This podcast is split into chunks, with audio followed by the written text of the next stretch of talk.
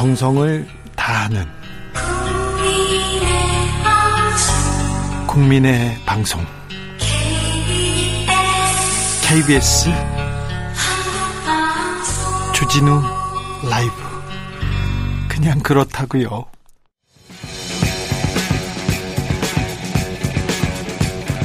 전직 청와대 정무수석 둘이 뭉쳤다. 여당 야당 수석 크로스. 김재원의 원 강기정의 기 원기옥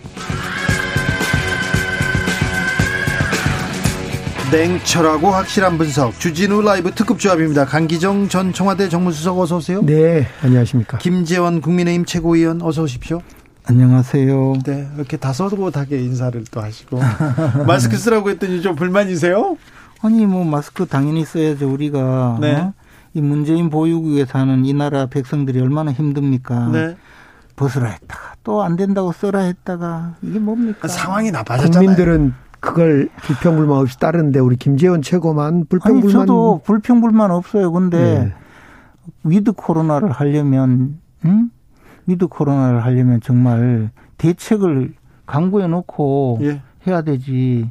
이게 뭐 4천 명 넘어가고 이제 앞으로 어떻게 하려고 이래요. 또 탄력적으로. 또네 명 이상 만나지 말아 할 거예요. 탄력적으로 조정하겠죠 이제. 네. 네. 자, 전직 대통령 전두환 씨가 사망했습니다. 아, 광주 시민 강기정 수석.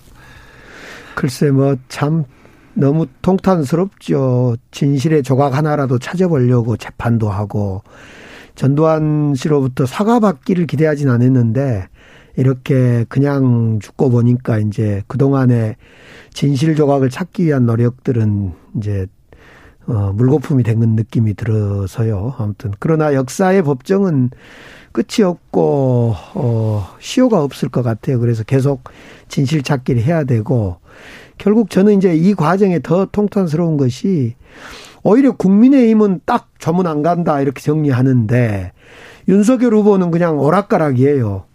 지난번에 제가 광주 사과로 망월동 간다 그럴 때, 야, 진짜 전두환 정치에 대해서 옳은지 그른지 말 좀 해달라. 이런 이야기를 했는데, 그때는 말도 안 터니, 그때 쇼도 하고 정치 뭐 사과도 하는데 거의 쇼였던 것이 이번에 밝혀진 것이 그냥 이렇게 오락가락 한 걸 보면 쇼- 쇼인 거이 분명해요. 김재원 수석님. 뭘 오락가락해요. 그냥 처음에 개인적으로 생각해 보니 전직 대통령이니 내가 대통령 후보로서 조문을 가는 게 예의일 것 같다. 가라. 그렇게 판단했다가 네. 또 참모들하고 협의해서 아이 뭐 그래도 안 가는 게 좋겠다 하니까 또 얼마나 마음이 넓습니까? 참모들 의견도 받아들이고. 그러니까 그렇게 전두환 가라, 정치에 오락, 대해서 오락 가라 그거 맞잖아요. 그 오락가락이 아니고 가라, 거의 오락. 일관돼 있잖아요. 아니 전두환 정치가 5.18 빼면 좋다 나쁘다 이 논란을 휩쓸려 봤던 후보잖아요 윤석열 후보가 그런데 오히려 조문은 가는 게 맞다고 생각했는데 그때 안 정신을 갔죠. 바짝 못 차리고 네. 생각이 그러니까 뭔 생각인지 를 모르겠어요. 아니 그게 아니고 저는 차라리 조문을 가는 게 맞았다 생각을 했어요. 어. 그냥 뭐 전직 대통령이고 지금 대통령 후보니까 대통령 전직 대통령이었다는 그 직함을 보고 그 가서 또 그 조문하는 거 그게 뭐 그렇게 나쁜 일인가요? 어떤 죽음이라도 죽음은 우리가 좀 겸손해져야 되거든요. 죽음 앞에는. 그 어떤 분은 이 죽음이 저뭐 어, 애도할 가치가 없다. 이렇게 주장할 분도 있고 어떤 분은 또 전혀 다르게 생각할 수 있지만 우리 다 죽잖아요 결국에는. 만약- 죽게 되는 사람이 이제 이 이 생을 떠났는데 그분의 인생을 평가하고 뭐 그런 것 하고 관계없이 뭐 애도해주고 하는 것 자체를 그렇게 뭐 비난할 필요는 없다고 생각해요. 사실은- 다만 뭐 그것도 여러 가지 고려해서 조문을 하지 않는 건데 전두환 그건 뭐 오락가락이 아니고 전두환 씨가 죽을 때 같은 시간에 광주에 이광영이라고 저 대학 시절에 5.18 전남대 5.18 광장에 불러서 증언 들었던 이분인데 이분은 스스로 목숨을 끊은 분이 있어요. 네. 휠체어 타고 평생을 지금 살았어요. 80년 이후에 허리에 총을 맞아서 이 이광영 씨 같은 분한테 사실은 윤석열 후보가 진짜 사과가 사과할 마음이 있다면 조문을 가야 돼요. 아니면 조문은 뭐 시간상 못 가더라도 진짜 어떤 애도의 어떤 그 페- 메시지라도 내야 되는 것 같아요. 네. 예. 음, 여기까지 그뭐 할까요? 저 저 아마 후보 측에서 그런 내용을 잘 몰랐을 음, 거예요. 네. 그것 좀 알려주시고 5월은 좀 알려주 드리세요. 저도 내용을. 5월은 끝나지 않고 계속 되고 있는데 네. 자꾸 이걸 강제적으로 사과도 없이 진실 규명도 없이 종료시키려 그러니까. 이사육공님께서 이사육공님께서 윤석열 후보가 그런 네. 적이 어디 있어요? 네. 또 거짓말한다. 아 이거 또. 자 김재원 최고위원님 이사육공님께서 대책 좀 내봐요 김재원님 조인다 조이면 조인다고 풀면 푼다고 하니까 대책을 최고위원께서 내라고 합니다. 자 오늘 김종인 정권 교체가 답입니다. 자, 김종인 어, 전 비대위원장 윤석열 후보하고 만날 것 같습니다. 네. 어떻게 한답니까?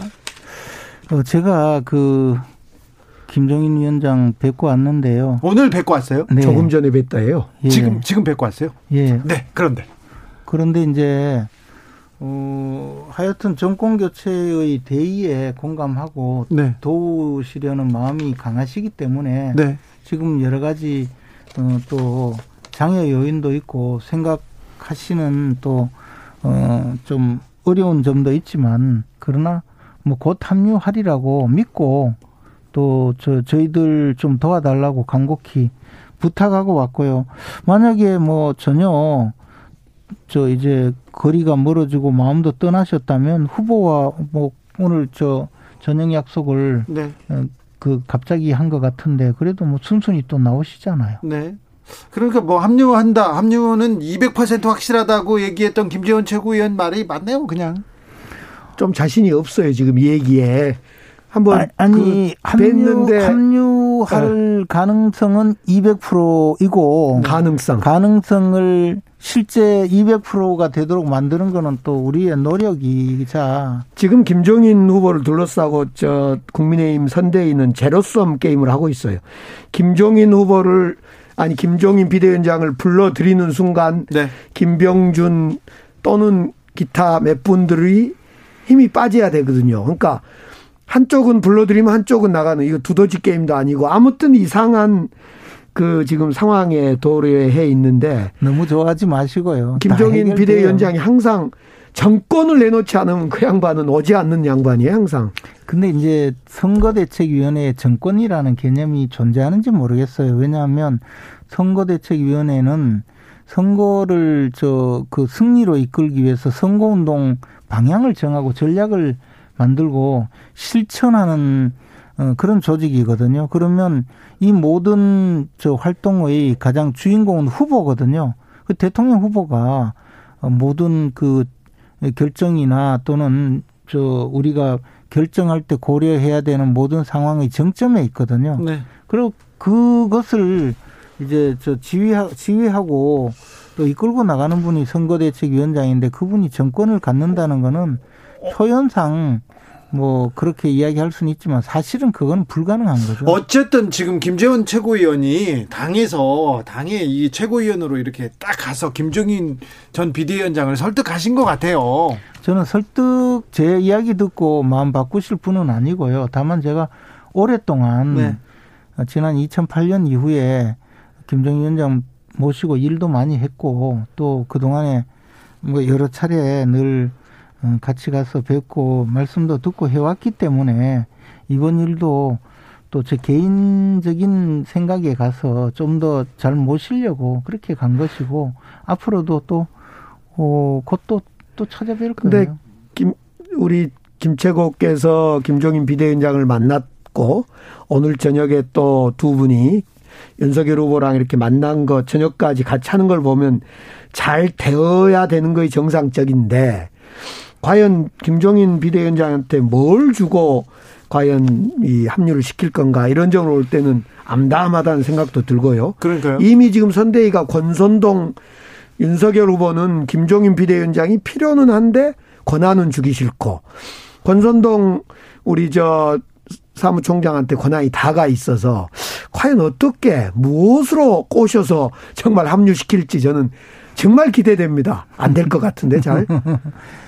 그 안 되기를 그렇게 바라시는 거 보니까 김종인이 겁은 나는 모양이네. 아니 애초부터 홍준표 후보를 좀 이렇게 품어야지 윤석열 후보가 왜 김종인 비대위원장을 소위 그 양반이라고까지 한 비대위원장을 그렇게 모시려고 애를 쓴지 저는 이해가 안 돼요. 8834님께서 대한민국이 김종인 없으면 선거 못하는 겁니까? 6642님 그보다 더 훌륭한 지휘자는 없, 없습니까? 이렇게 물어봅니다.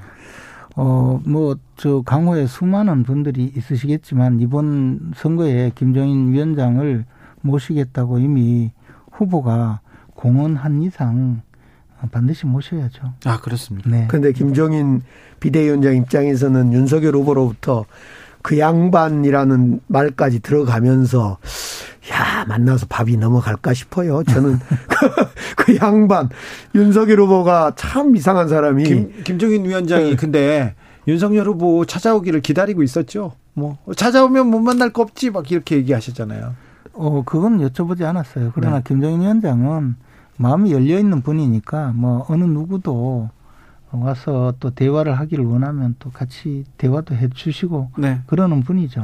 어, 박근혜 선대위에 김종인 위원장이 들어오셨잖아요. 네. 네, 그래서 역할을 크게 하셨잖아요. 네. 그리고는 그때 어, 제가 그 밑에서 일했죠. 어, 어떤 지점에서 이렇게 좀 틀어져 가지고 나가신 거예요?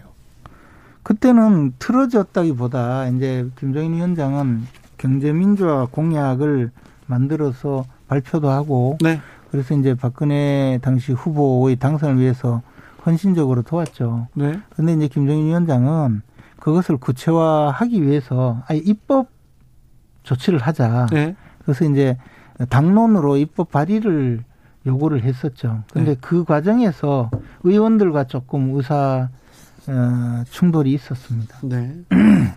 그랬습니까? 그래서 박 그냥 그만두시고 나가셨어요?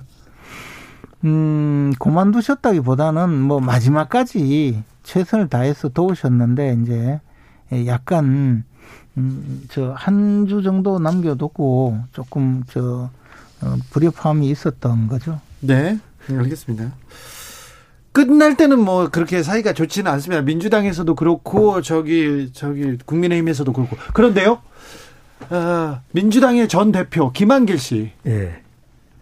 국민의힘으로 가 갔습니다. 윤석열 캠프로 갔어요. 예. 이거 어떻게 보십니까? 우리 김종인 비대위원장도 그렇고 뭐 솔직히 김한길 대표님 참 우리 김병, 당 김병준 위원장도 그렇고 김병준 그렇죠. 예, 위원장도 대통령 그렇고 후보도 둘이나 배출해 주시고 어쩌면 큰 대의 촛불이라든가 민주당 내에서 어떤 의미에서 trouble maker였죠.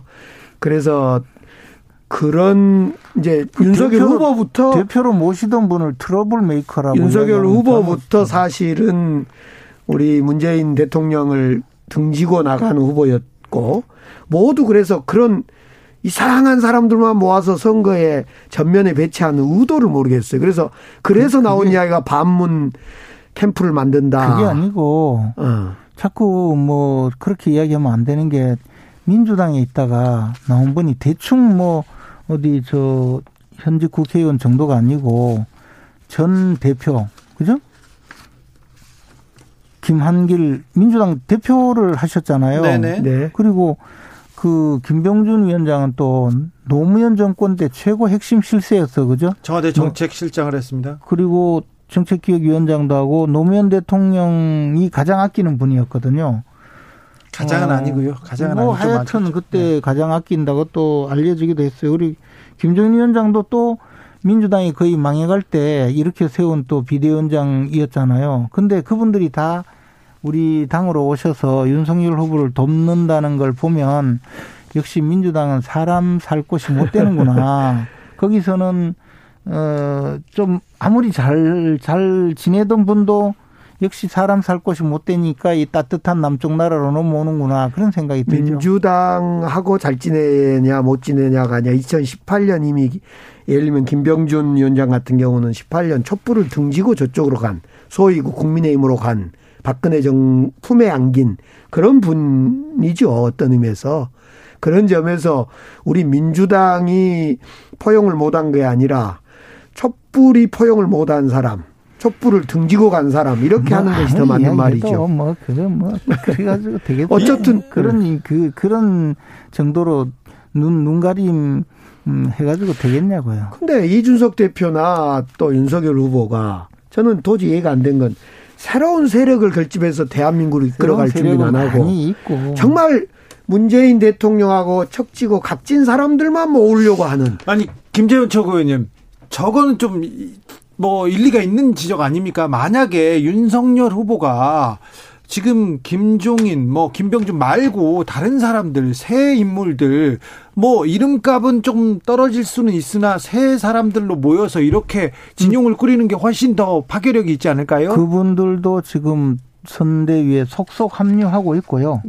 그리고 이제 어 지금 김종인 위원장 그리고 김병준 위원장, 김한길 위원장은 이제 원로로서 네. 또 선관 선대위를 이끌어 주시는 분이고 우리 주준우 진행, 진행자께서 말씀하신 새로운 인물들은 지금 많이 이제 전진 배치를 앞으로 할 겁니다. 우리 근데 제가 볼 때는 이재명 이재명 캠프는 보니까 그냥 어 경선 과정에 여러 가지 문제가 있다가 겨우 이제 만약에 결선 투표였으면 결과가 뒤집힐 가능성이 있었는데 겨우 저 후보가 되다가 보니까 그걸 어 무마하기 위해서 어 그냥 민주당 현역 의원들하고 여러 명을 창고에 그냥 꾸겨 넣어가지고 선대위를 만들었다가 도저히 안 되니까 다시 또 그분들한테 책임을 아니 근데 경선에서 겨우 후보가 된 거는 윤석열 후보죠. 저쪽보다는 저기 아니, 우리는, 민주당. 우리는 그 민주당보다는. 룰에 따라서 그, 저 끝까지 간 거고 저 토론을 18번이나 하고 했는데 민주당 그냥 눈속임으로 해서 응? 저 만약에 결선 투표 갔으면 또 뒤집혔을 거예요. 우리는 아이고. 전체 의원들이 캠프를 만들었다가 아, 좀 젊게 가자 해서 젊은 캠프로 지금 전환되고 뭐 있는데. 뭐 처음에 만든 캠프는 캠프가 아니죠. 아니, 어쩌다가, 어쩌다가 국민의힘은 이준석 대표가 상당히 젊음을 대표한 사람인데 또 홍, 홍준표 후보도 밖에가 있고 이준석 대표 위에다가 김종인, 김한길, 김병준을 세워서 내리 누르는 그래서 왜 자꾸 역행하는 느낌이 들어요? 자, 2123님께서 김한길, 김병준 영입할 거면 민주당 국민의힘이 합당해도 되겠네요. 이런 얘기했습니다. 선대위 말고, 자, 각 후보들이 넘어야 할 산이 많습니다. 이제 정책 대결도 해야 되고, 비전도 보여줘야 되는데, 자, 윤석열 후보는 본부장 리스크, 본인 특별히 부인 리스크가 계속 지금 나오고 있습니다. 도이치모터스 주가 조작 사건 이후에 그다음에 학력 관련된 본부장 리스크 리스크 어떻게 보고 계십니까? 근데 지금 제가 그 안 그래도 어 김건희 씨 주가 조작 사건이라고 해서 네. 그것을 저 제대로 대응이 안 되는 듯해서 네. 그그 그 사건을 담당하고 있는 변호인 그리고 네. 캠프에서 그와 관련된 일을 했던 분들에게 이제 그 사건 내용을 전부 확인을 했어요. 예. 근데 봤더니 이거는 도저히 저 그 주가 조작이니 뭐니 하는 일 근처에도 갈 수 없는 그런 단순한 그 사건인데 이것을 주가 조작이니 뭐니 해서 김건희 씨까지 그 엮어 넣으려고 한다 그 생각이 들 정도예요. 이것은 김건희 씨와는 무관한 사건이고. 자, 그러면 학력 위조, 그 다음에 논문 위조 이런 것도 논문 위조라고 하는 것은 위조가 아니라 뭐 말하자면 표절이라는 네, 네 말씀이시죠. 네, 네. 근데 우리가 이야기한 뭐 그 저 흔히 논란이 되었던 뭐 고객 유지라고 한 것을 저 영문으로 그냥 유지라고 썼다고 해서 논란이 네. 됐던데 그것은 그거는 학위 논문과 사실은 전혀 무관한 어, 내용이었고 그거 아마 뭐 구글 번역기 돌리는 어, 방법으로 저 표제를 누가 어떻게 했는지는 몰라도 그리고 박사 논문은요 그 내용을 확인해 봤더니 논문 표절 수준에 이르지도 못해요. 그럼 부인 문제는 문제가 안 된다 이거인가요? 저는 부인 문제가 문제가 될 일이 별로 없다고 봐요. 그리고 본부장에서 그리고 한 가지 또 저 그 뭐 경력을 뭐 위조했다 이런 이야기인데 아니 그 그 이력서에 쓴 경력하고 그냥 그것만 보고 결정되는 게 어딨나요? 다 저 증빙 자료를 붙이잖아요. 네. 증빙 자료가 있는데 거기에 축약해서 좀 쓰다가 덜 썼다고 해서 그걸 뭐 그렇게까지 이야기하는지 모르겠어요. 이제 전혀 사실과 본부장 중에 본인도 문제지만은 부자 부인이 더 문제인 것 같아요. 장모까지는 뭐 너무 머니까 놔두고. 아니 김건희 씨가 문제가 전혀 없다고 하는데. 사실은 도, 도이치 모터스 관련해서 어, 다섯 명이 이미 구속된 거고 전형적인 주가 조작의 전형을 보이는 그, 그분들하고 무슨 관계가 있냐. 과거에 공범으로 경찰 내사 보고서에는 공범으로 적혀 있고 문제는 경찰 내사 보고서가 그렇게 좋아요. 그 내사 보고를 해서 도이치모터 그 사건이 조사를 했는데 무혐의가 된 거 아니에요? 자, 강기정 수석 좀 도이, 얘기하고요. 도이치모터스 사건 주식은 주식사 조가 조작 사건은 수사를 하고 있으니까 그런다 치고 뭐 경력 허위 기재도 좋고 문제는 배우자가 그러면 김건희 씨가 자신이 있으면 좀 등장을 해야 될 거예요. 나타나야 될 거 아니에요. 아니 선거가 꽁꽁 숨어서 통상적인 선거 운동을 하게 되면 나타나겠죠. 아니 물론 선거 운동을 하겠죠. 이제 저는 꽁꽁 숨어서 안 나타날 것 같아요. 숨어. 지금 바쁘니까 그렇지. 뭐가 바빠요? 사업하는 사람인데. 배우자가 뭔 사업을 해요? 사업해요. 아 돈벌이를 하고 있다. 그럼. 아이 그건 사무실, 말이 안 되는 거고. 사무실에 안 나온 지 오래됐답니다. 사업은 예. 접은 것 같지가 않아요. 비선 사무실이. 캠프도 운영하고 아, 있고. 문제는 음, 배우자로 등장해서 국민들이 알고 싶어 한 걸 언론을 통해서 답을 줘야지요. 지금 윤석열 후보도 본인이 결혼 전에 있었던 일이라서 답을 못 한다. 이렇게 답변하는 것도 있고 그러니까 김건희 씨 배우자가 그냥 배우자가 아니라 영부인이 되고자 하는 배우자 아닙니까? 아니 좀 나타나야지요. 활동한다니까요. 어디가 있습니까? 아니 곧 한다니까요. 지금은 아.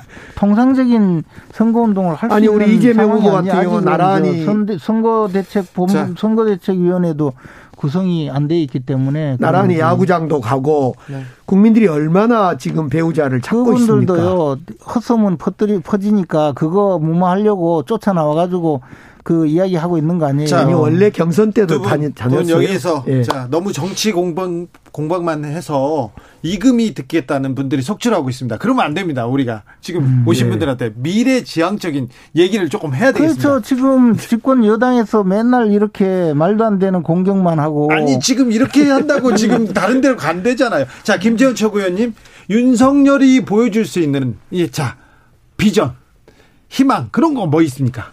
아니 지금까지 보여줬잖아요. 그리고 미래를 위한 우리 이 나라 대한민국이 어, 가려면 공정, 네. 상식이 통하는 사회, 공정한 사회 이 가장 중요하잖아요. 네. 근데 지금 우리 문재인 보유국에 살다 보니까 조국 같은 사람도 나타나 가지고 어? 과정은 뭐 어, 공정하고 기회는 균등하고 결과는 뭐 정의롭다 이랬나요? 근데 뭐 과정은 어 표창장이죠.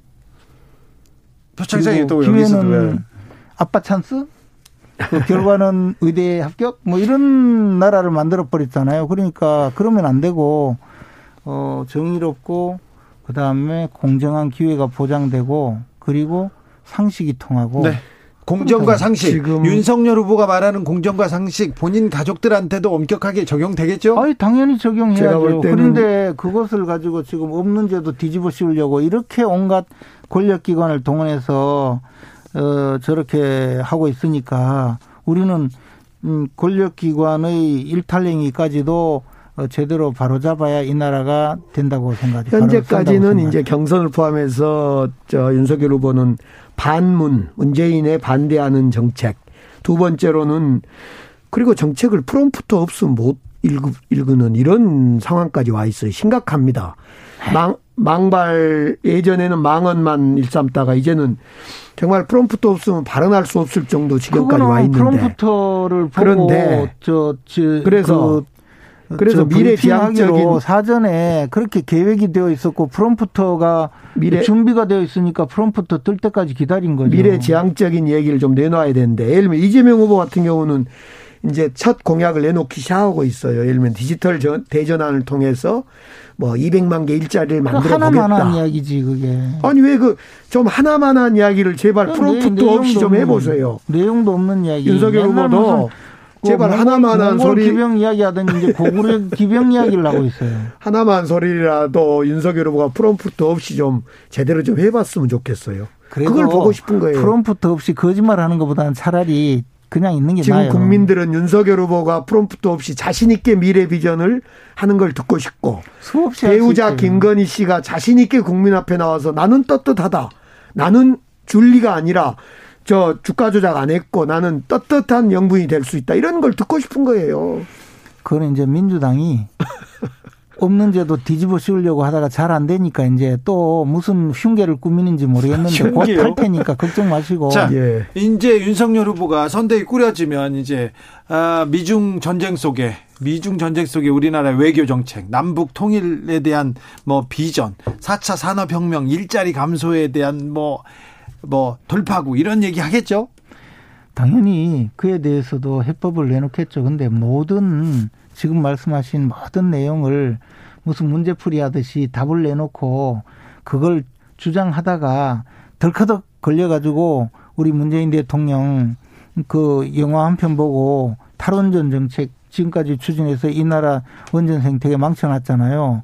아니 그리고 전문가도 아닌데 그 사람들한테 홀려가지고 지금 부동산 정책 맡겨놨다가 지금 우리 온 국민들 피눈물 나게 만들었잖아요. 그렇게 하면 안 되죠. 그러면 윤석열 후보는 준비 안 된 사람이라고 대표적으로인데 써준 답 말고 경험도 없고 뭘 어떻게 할겠다는 거예요. 준비가 정말 불안하다는 거예요.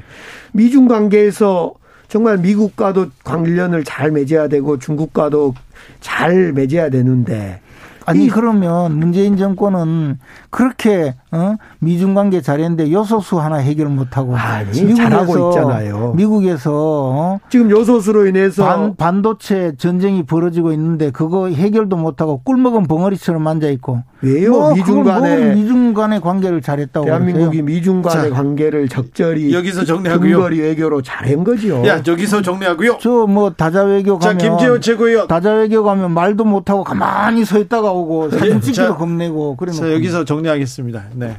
무조건 또 과거로 가시고요. 국민의힘이 빨리 선대위 정비해서 다음 주부터는 이제 국민들이 목말라하는 정책과 비전 이 정책 이 얘기로 저희가 이 시간 채울 수 있기를 바라보겠습니다. 좋습니다. 진짜요? 다, 음번엔 네. 정책과 비전으로 한번 만나시죠. 비전 정책 대결 한번 해보시자고요. 지금도 네. 그 우리 여당에서는 무슨 세계가 부러워하는 K 세금이 어?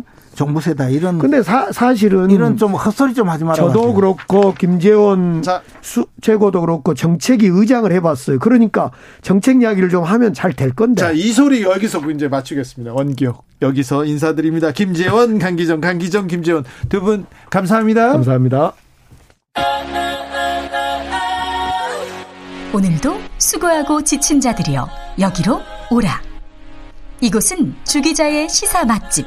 주토피아 주진우 라이브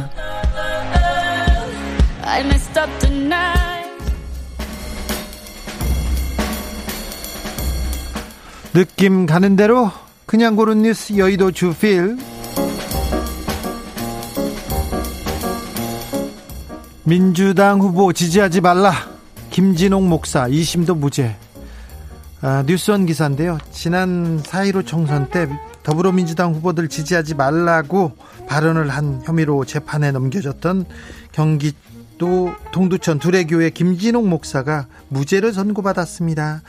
여당 의원 63명 친북 친중 정책 선포했는데 선거 떨어뜨려야 된다 이렇게 했는데 어 이거 선거 운동인데요.